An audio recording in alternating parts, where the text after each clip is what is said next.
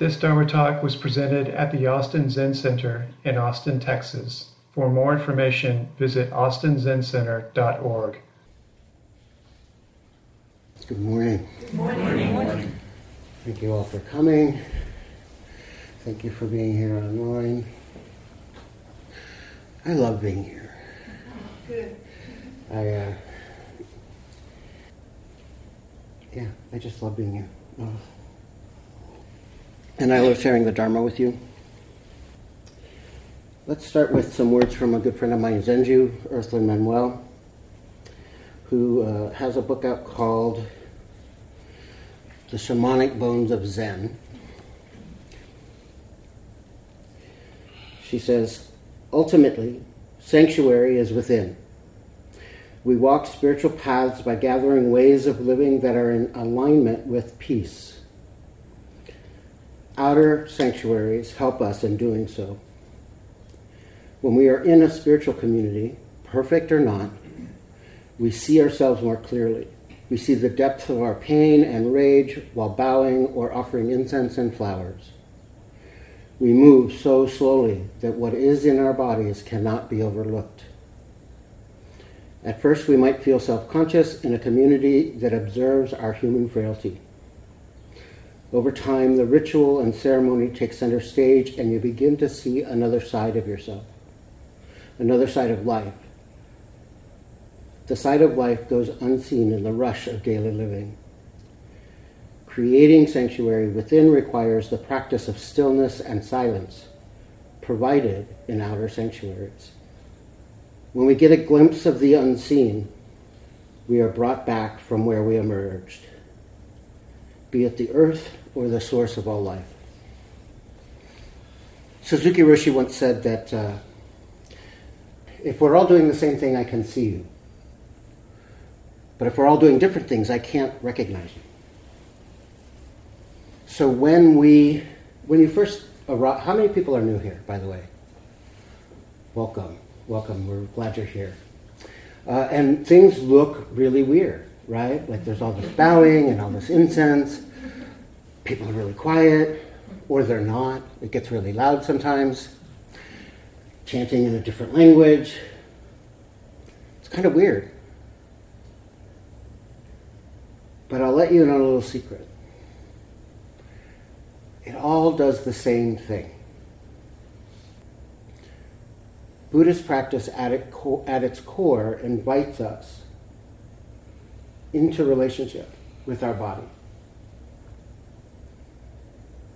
It invites us to look and see what's happening,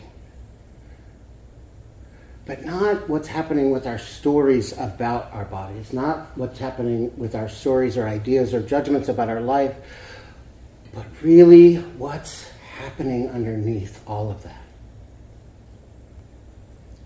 What's it like to be me? So when I first started practice way back when in the just before the ice age, I really thought that there was this thing called real Buddhism, right? And that if I could just figure out Buddhism without all the sort of cultural stuff,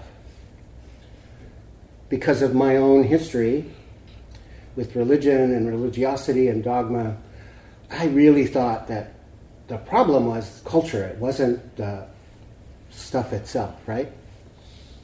And so I came to Buddhist practice carrying that, along with lots of white supremacist and patriarchal ideas about what's real and what's not real and textual validation and all kinds of other crap. But the point is, is I thought that if I could just read the stuff and I sat meditation enough, I could figure out what real Buddhism was. And uh, one of my friends brought me to San Francisco Zen Center way back in 1995. We were going to have, it was a Wednesday night, and we were going to have uh, sit zazen, sit, sit meditation, and then have dinner, and then go to a talk. That's what my friend told me. Didn't tell me that right after zazen, much like Zen centers everywhere, there's a service. And my little traumatized kid freaked out. All that bowing, the incense. This guy in the front who was old and looked like they were telling everybody what to do. Either that or we were playing follow the leader. I couldn't decide which. And I freaked out. And I told my friend, I'm never coming back here again. A few years later, I, um, I was doing a chaplaincy training program. And it was further down in uh, the peninsula from San Francisco, and uh, I was riding with someone who would later become my teacher, but we, he was one of the teachers, and he lived in San Francisco, so we drove down together, and we spent a lot of time talking and communicate, you know, having conversations. I thought, oh, this guy's really kind of cool. And so I asked him to kind of help me figure out Sangha. And I said to him, I'm never, but it's not going to be Zen, because you guys are too, too much. Y'all are too weird, too much incense, too much bowing. It's just too much. It's like, okay, cool. No worries. And so I would go off and I would do retreats or I would do these things and I would come back and I would talk to him about them. And finally he said, Why don't you come and just stay for a minute? See what it's like. Like, oh God, all those ceremonies, all those people in those robes and all that stuff. That's just too much culture for me. And he's like, Well, just come and meditate. And then when everybody's going upstairs, you can peel off and go to your uh, back then the men's dorm was just off the, the meditation hall. You can peel off, go to your room, come back up for breakfast. Cool, that works for me. And I did that for about a week. And then I thought, oh man, because the morning service actually happens directly above what was then the men's dorm. So I could hear everything, which was great because then I could know when to go have breakfast. Um, and I thought, oh, you know, I might just, let's just go check it out. I've been reading um, uh, the book of, the Tibetan Book of Living and Dying, which was a English translation version of the Tibetan Book of the Dead. I work in hospice, so, you know. So I go upstairs one morning, I follow everybody up. Unbeknownst to me, it was the morning for the full moon ceremony. So, for those of you who are new, the full moon ceremony is sort of like Catholic Mass on steroids. lots of bowing, lots of group chanting, lots of call and response stuff. It's and it's long. It's a very long service. And I was I figured out that if I just could get myself situated in the middle, I wouldn't have to do anything special, right? Um, that's a secret for all of you who are new. If you sit in the middle, somebody else will lead you around. If you're on the ends, the likelihood of you having to figure out what's next, higher. Um, so I'm stuck in the middle, and I'm trying to figure out how the hell can I get out of here?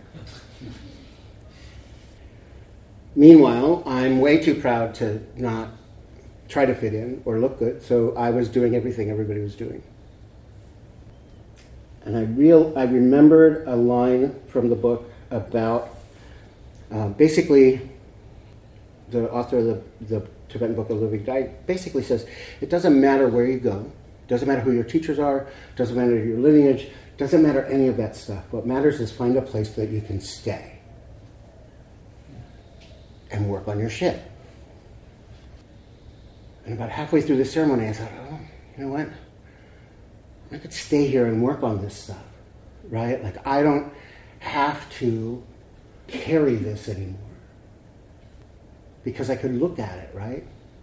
I was pushed right up against my issues, my trauma, my uh, difficulties with religion,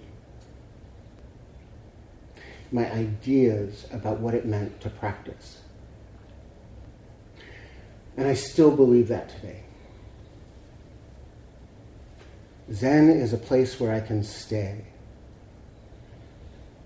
And over the years, I've been pushed up against a lot of things. Some of it mine, some of it other people's, some of it institutional. Somewhere along the lines, I figured out So you'll hear lots of reasons. Like, let's just take bowing, right? We'll start with bowing.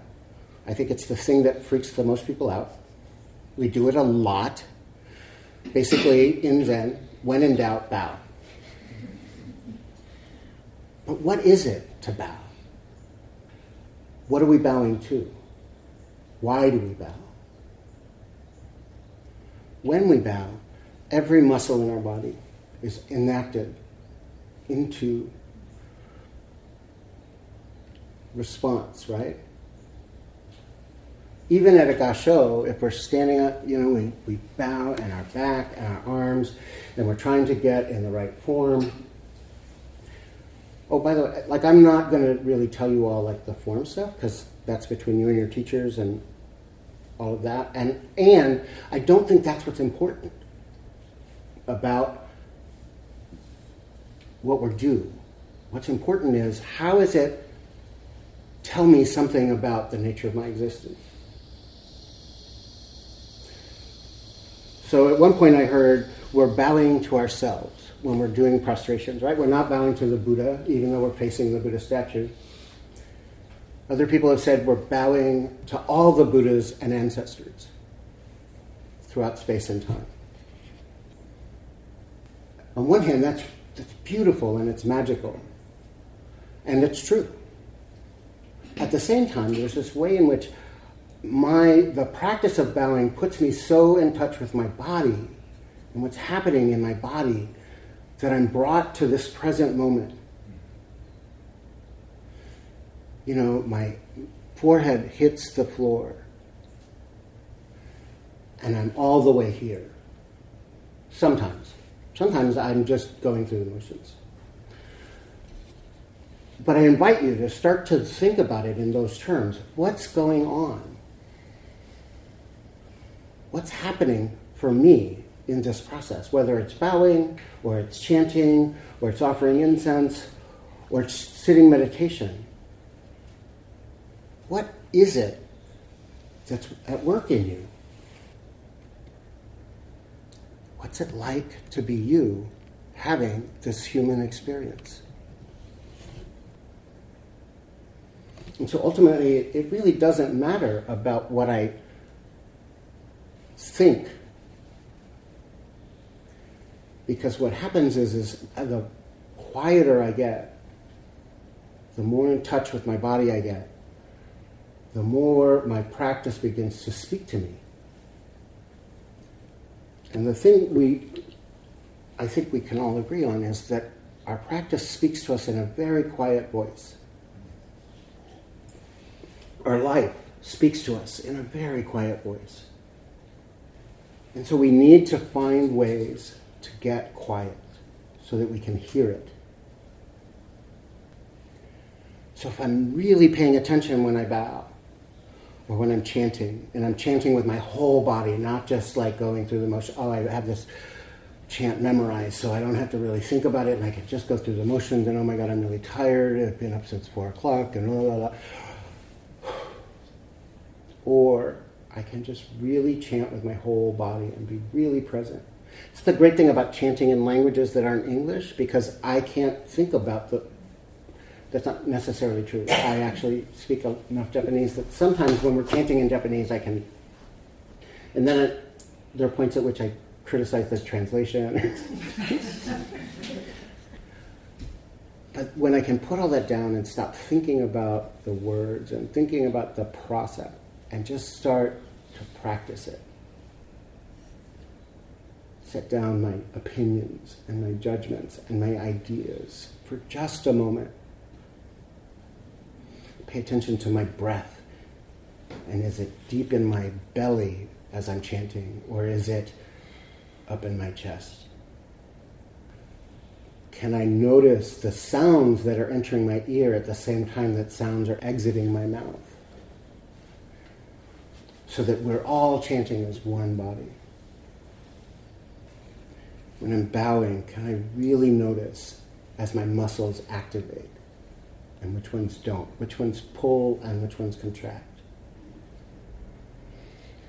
When I'm sitting zazen, when I'm sitting meditation, can I notice my posture And we pay, a, we pay a lot of attention in Zen to our posture. The founder of our lineage in Japan wrote an entire fascicle on how the, on our posture, how to sit zazen properly. It's called the Fukan Zengi. But when you look at it, what happens is, is you realize our posture actually is designed in such a way that it supports our, bo- our it allows our body to support itself. So our muscles don't have to work so much, right? So we're sitting on our sitting bones. And I'm talking about sitting cross-legged here. Um, if you sit in a chair, the, the similar things happen. Like you're trying to find a posture that supports your entire body so that you can sit for a, a period of time. But when we're sitting cross legged, you know, we're sitting on our sitting bones. And our feet are crossed in front of us. And we're sitting in such a way that our weight is actually sort of evenly distributed between our sitting bones and our thighs so that our knees are touching the ground. But our weight shouldn't be on our knees. Our weight should be on our thighs and our sitting bones. And our back is arranged in such a way that the muscles in our back don't have to hold our body. And we lower our shoulders and pull them back a little bit so our chest opens up so we can breathe. Arrange our neck so that our head, which is actually kind of heavy, can rest on our neck and shoulders so that we can get quiet so that our body can just exist long enough for us to notice the rest of us.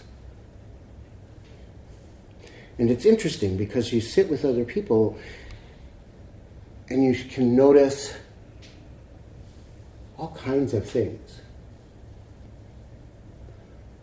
Sometimes we notice the stories we have about the people we're sitting with. Sometimes we notice the stories we have about ourselves. Oh God, are my knees really hurting again? Oh, when am like, Oh, my back is really sore today. I think I'm gonna need to rest more. The stories that I can only hear when it's quiet. But also, something happens when we're together, right? When we're all doing the same thing. None of us are ever doing it exactly the same. Even when we're following the form and we're doing the form the way it's intended, we're all doing it completely different. And as somebody who uh, is now supposed to be paying attention, I notice all of the ways, in, and I, I get what Suzuki Roshi is pointing at this idea of we're all doing exactly the same thing. But then there's this little subtle way in which each individual person expresses that practice in their own way, even when it looks exactly the same. And you start to notice things like, oh, so and so is not having a good day. I can really like notice this or so and so is not even in the room right now. They're really struggling to stay here. Right? How many times have we been doing something and recognized that we're not even in the room? Sitting meditation, even. All of a sudden the bell rings and you're like, wait, where the hell was I? I heard a couple weeks ago a really wonderful definition of community and it was uh, a black woman speci- specifically speaking about her experiences in community with other black women, which I paid attention to. And what I really got from this was when she said, like, this is the, like, we're all individuals, we're not a monolith. And yet we can still support each other and cheer each other on and, and really uplift each other without having to lose our own individual identity. We're all individuals coming together collectively, being ourselves fully and encouraging each other to be themselves fully. And as she was speaking, I thought, that sounds a lot like what I think Sangha should be. We have this collection of people. And we should be encouraging each other to be our best selves, to find our best selves, to express our best selves. Not through our words, but in our activity, in our practice together, in the ways that we show up here in this place. Because, see, something's really interesting. When I'm fully myself, without all of my without all of my bullshit, right? Like all of the things that happen up here. When I'm really myself and I show up as myself, in a way, that gives everyone else who's around me permission to show up as themselves. Right? Because, because of the way interdependence works, you know, we're all mutually creating this moment. We're all interdependent. We're all here not just with each other and not just as each other, but because of each other. And if I can bring my whole self into that moment, and when other people bring themselves fully in that same way, it gives me permission to be myself and it gives other people the permission. So that when we're all doing that, when we're all showing up as ourselves, we just support each other to be ourselves fully, all the way. But when we get caught up in the minutia of things, when we get caught up in it's supposed to be this way, anytime you've spent any time in a Zen temple and you're going over forms and practices and stuff, you'll hear it always somebody in the room will say, We've always done it this way. No, we haven't. In my 30 plus years of practice, we have never, ever, always done it anyway. I mean, we have these forms and we understand what the forms are, but then what happens is, is people engage the forms, and it's never that way. We just keep trying to get closer and closer and closer and closer and closer to this form. But when we give up the idea and are thinking about it and let it invade our bones and become our sanctuary, what happens is, is it works its magic. Practice is at once totally logical and all about the body and the physicality of it. But it's also magical. It's also permissive and beautiful and ineffable, which means it's, it, it's unable to be spoken.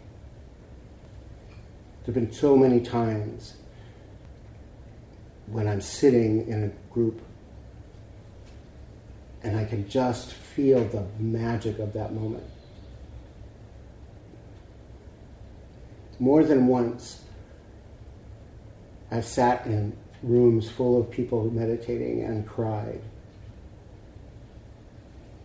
Not for any reason, but just because of some magical alchemy that happens in this moment that allowed me to release something into this space and know it was going to be held because I stopped thinking about it, because I just allowed myself to be here in this room, in this place, with these people, in this moment. So work out the details with your teacher. Shoro is guiding the Sangha. And so, you know, she's bringing her experiences and, and her training and helping everyone to do the same thing. My invitation is for you to do that, but to really start to investigate what's happening for me. What's it like to be me? whether I'm annoyed or I'm happy or I'm sad, whatever it is, what's it like to not what's the story behind what's making me sad or any of that stuff.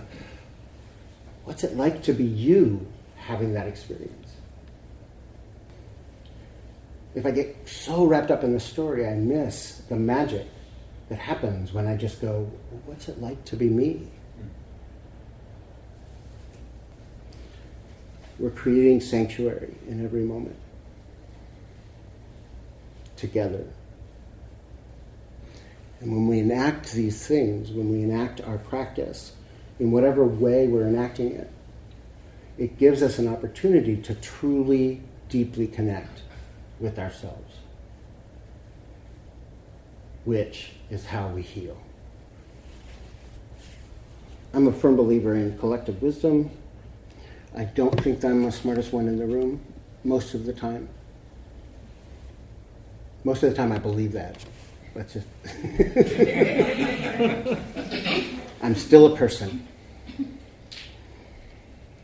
And so now I want to invite the collective wisdom to come forth. Uh, either in asking a question, asking for some clarification, or if you have an idea or an insight or something got activated for you, share it with us and bring it forth. Yes, Chico-san. Yes. So um, that question always gets me. What's it like being you? Because I've never been anybody else. So is this? Can you ask instead? What am I feeling right now? As long as you can let go of the story of that feeling and explore the nature of the experience of it rather than your stories about it or your opinions about it, mm-hmm. right? So if I'm angry, I have a big story about why, what is making me angry, right? And I can get into the details of what's making me angry, which isn't really going to transform anything for me. But if I look at what's it like to be angry, what happens for me when I'm angry? What happens in my body? What happens in my guts?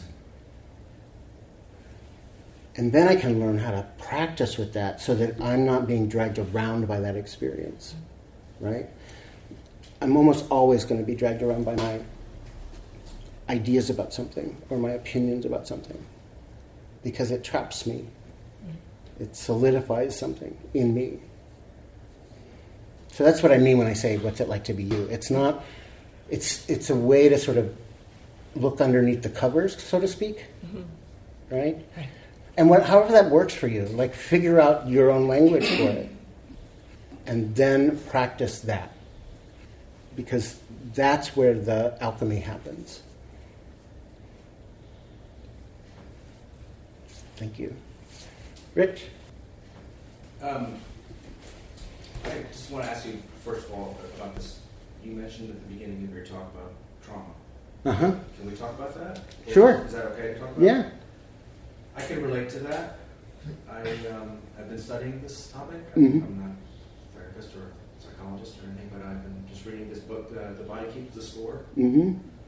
about trauma. And one of the things that this author talks about is how dissociation is a common feature of people who've had trauma, mm-hmm. that they tend to disassociate from their own felt experience right. in the body. And that it occurs to me that as somebody who's had some degree of trauma myself, uh, part of the thing that hap- that makes Zen so great is that you're just sitting down to get in touch with your body mm-hmm. and be in a place where it's safe mm-hmm. to be in your body mm-hmm. and not disassociate right. and not feel like I have to run away because right. this place is dangerous and I right. can't trust these people and I can't trust the weird people with their weird ways and mm-hmm. you know you have to let go of that those stories of I'm not safe and it's not okay, right. and I got I'm just going to do this and see what happens. So right. Is the is the is the method?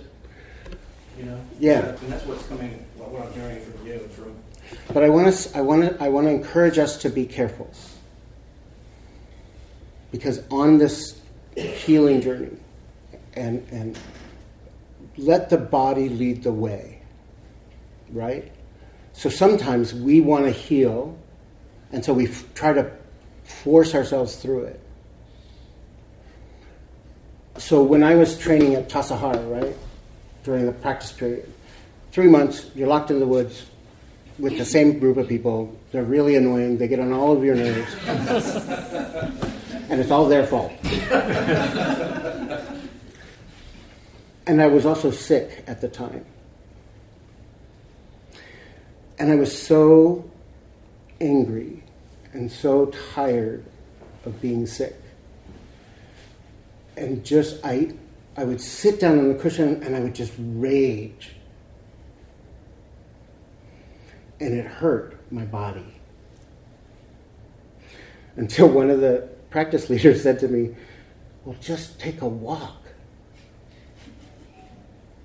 Like, you don't have to sit there. You can just take a walk. You can practice meditation while you're walking, which then gave my body permission to do something different so that I w- I wasn't trying to constrict it into my ideas about what it meant to heal. And that's what I mean. We have to be careful and let our body lead the way. Sometimes dissociation is a benefit and we have to let ourselves do that because our body's protecting us, because we're not ready. And so, and particularly around trauma. As someone with some mental health challenges, I also have to pay attention to that and walk this line between living with my mental health difficulties and sort of wallowing in them. So this this balancing act of permission and but letting whatever that deepest, quietest part is, let that lead the way. We'll always screw it up when we try to force it. And we'll miss the mark. Yes, tell me your name. Balam. Palam? Balam. Balam. Thank you. Uh, thank you. Um, sorry. S- struck a lot of nerves today. Uh, but thank you for your words. The words about community and being yourself and peeling off all those layers that are not us.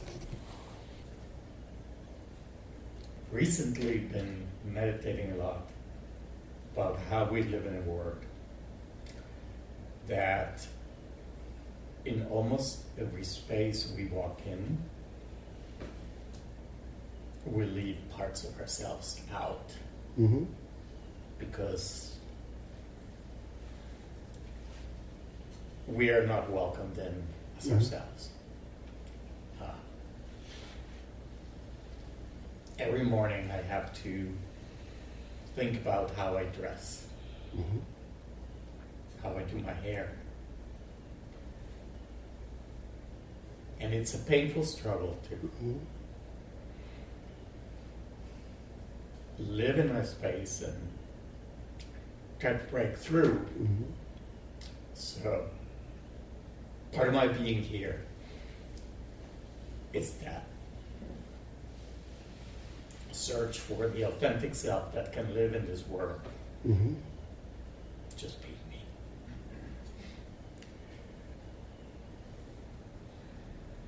First, I want to say thank you for being here. Thank you for being vulnerable and being real.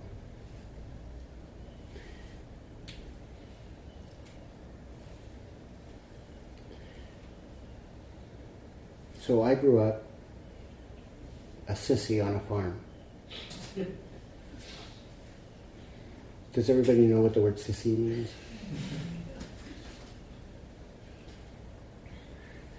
And I spent a lot of time trying to figure out, even when I sort of knew I was queer, like what, what kind of queer, what ideas about it, right? And then you come into this practice, and sometimes you hear these things about there's no self. You should shed yourself. And I was like, look, motherfucker, it took me a long time to be okay, and you want me to get that, set that aside? Are you crazy? But that's not the message. The message is there's no permanent, fixed, abiding self. And if anybody tries to tell you differently, walk away. And I, want, I would like to say that spiritual practice is a safe place, but it's not.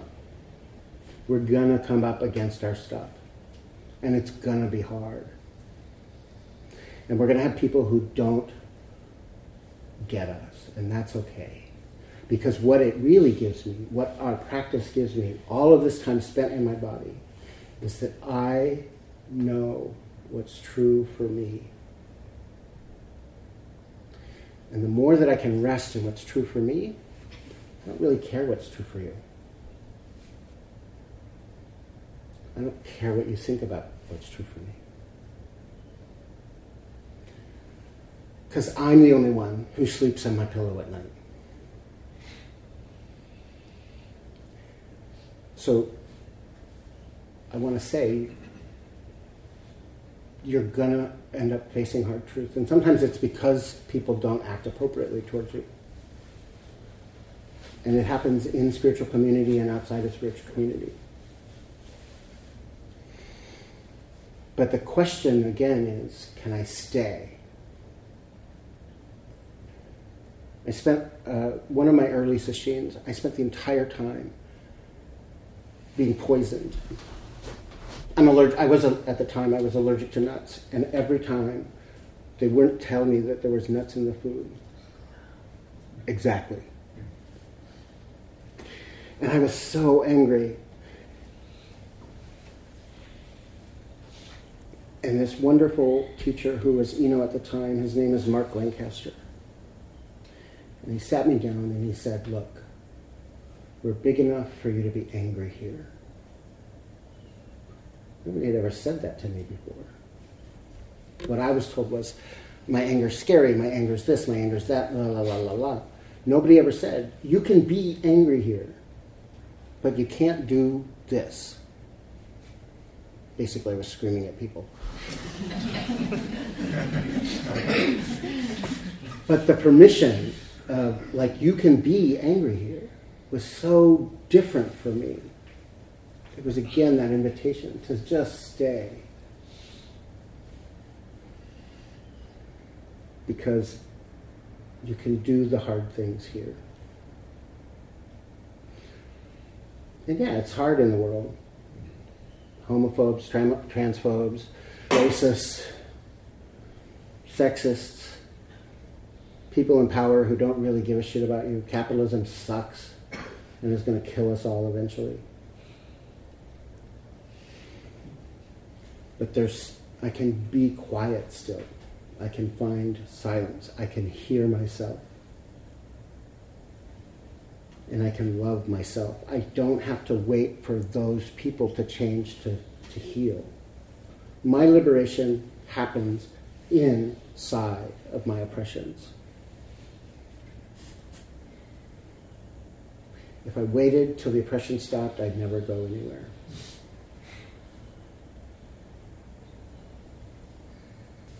I hope that helps. Yes, sir. Tell me your name. Adam. Adam? You mentioned the word alchemy a few times. Mm. Can you speak more about how you see alchemical process in Zen practice? To me, alchemy is about transformation, right? We go from one thing, transformation happens, and then there's something else sometimes it's a, a deeper experience of something, but it's still transformative, right? So when I started to practice, I started because I was just overwhelmed with grief and I couldn't function. Through practice, that slowly changed so that my grief is now useful. It's become a skill set for me.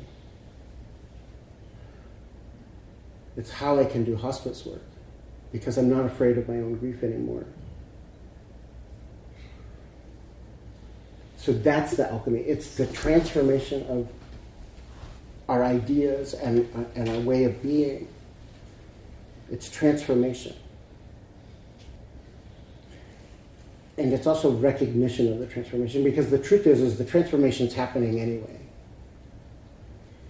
But can I see it? Can I be aware of it? Can I can I help it along sometimes? So that's what I mean by the alchemy of our practice. And in some ways, it, it's, it's a holding of both the, the sort of really logical, philosophical ideas of practice and the sort of sacred, magical, unknowable, unspeakable, but still knowable stuff. Right? And it's the way those interplay together.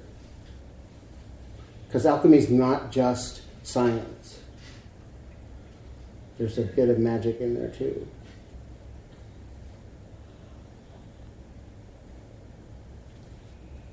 Practice should transform us, but not away from ourselves, but deeper into ourselves. It's often said there's nothing holy or sacred, and yet but because we make everything holy and sacred, is how we get to the nothing holy, nothing sacred. Because we're already Buddha, we can venerate all the Buddhas and ancestors through space and time. Because we're already enlightened, we, we can create alchemy in our lives and get closer to having that be expressed in this body and mind. Yeah. Ino-san, how are we on time? 11.07. What time are we supposed to stop? When we're done. We're done. Okay, let's have one more question or comment or something, and uh, and also about one o'clock we'll be gathering together again, and you can bring those questions. Yes, ma'am. I'd like to try and make a comment that makes sense about what you said about there is no permanent self. Uh-huh. Could you say your name first, please? Oh, I'm sorry, I'm Constance. Constance? Um, because when I first really committed to sitting regularly and started like going deeper in into myself and it was really troubling to see all the contradictions Mm-hmm. of who I was. Like, oh, that can't be me. I'm that, that's not part of who I am, you know. And so those contradictions at first, I was beating myself up Mhm. all the time about not being a, a consistent, you know, pure being, being somebody that's this way. Mm-hmm. And then um, the more I sat with it, I felt like, you know, there's just so much freedom in that. Mm-hmm. That we are all many people, Mhm. many things, many ways of being. And when we see it, we just have to let it be Mm-hmm.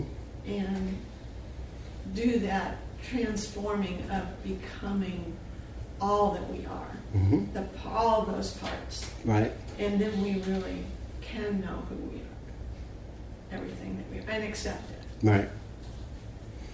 So I really related to what you said.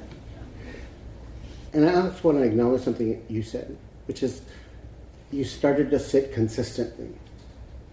Something that we don't talk a lot about is that when we sit consistently, when we meditate consistently, whatever form that takes for us, when we spend time quietly with ourselves and we try to quiet the distractions consistently over and over and over again. They build on each other and, and, and that's the that's the piece that sometimes we forget is the consistency part. You know, I've sat meditation pretty much every day since at least once a day since 1995. And I can say that over time, the quality and the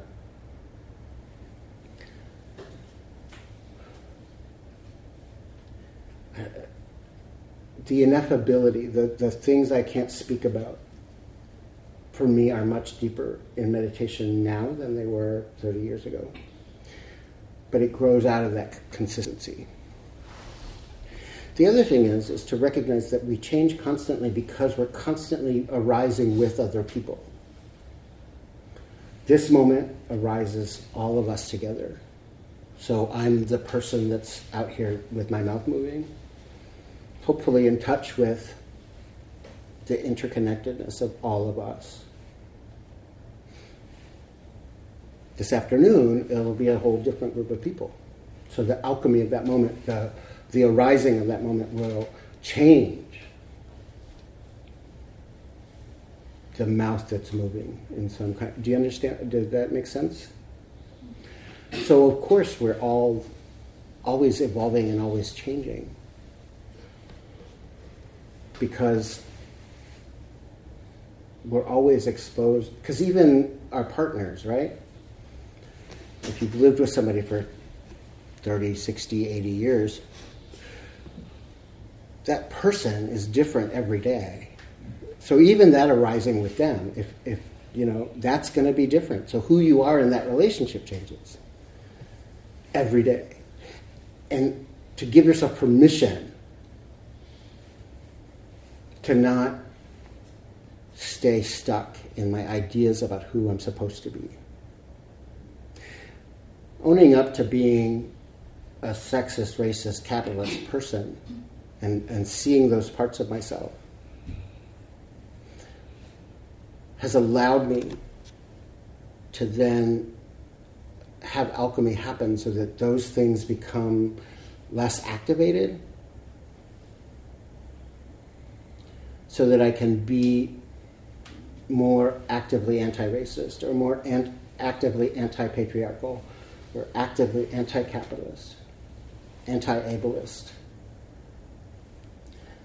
But it only comes through the truth telling of like, oh yeah, I was raised a white guy in America. That comes with things. Privilege and power and ideas. But until I can sort of own those and name those and be those, then I'm never going to be able to not enact those. Because I'm, I'm going to be way too busy trying to hide them. I'm a good person. Sometimes. 30 years later, sometimes I'm still an asshole. And that's okay. Like, that's okay. I think sometimes we just expect too much of ourselves. And we see like those moments when, you know, you cuss somebody out on the freeway as some failure of your spiritual practice. Or if you're struggling. I know lots of people who, who think like, oh, I've been practicing so long, why am I so struggling with this? Because you're a person. And you don't struggle with it every day. And, you know, it's like we're still people at the end of the day and there is no um, I know lots of people who have practiced even longer than me who are still not always enlightened beings. Still create suffering for other people. And that's okay. Doesn't mean they're not great teachers, they're not doing their thing, or any of that stuff. It just means they're people. The question is, how do I show up in those moments when I'm not my best self? Do I show up defensive and trying to protect some idea I have about myself? Or do I show up and really listen to what's being told to me and see it as a this person loves me enough to give me feedback that's really important for me? I hope that helps. I think I got distracted there for a minute and went off on a tangent. Sometimes I get on a soapbox and I can't step off. So I hope you come this afternoon. We'll spend some more time with these ideas, uh, do some practices to sort of deepen our relationship to them. Thank you for your attention. Thank you for being here. Thank you for your practice.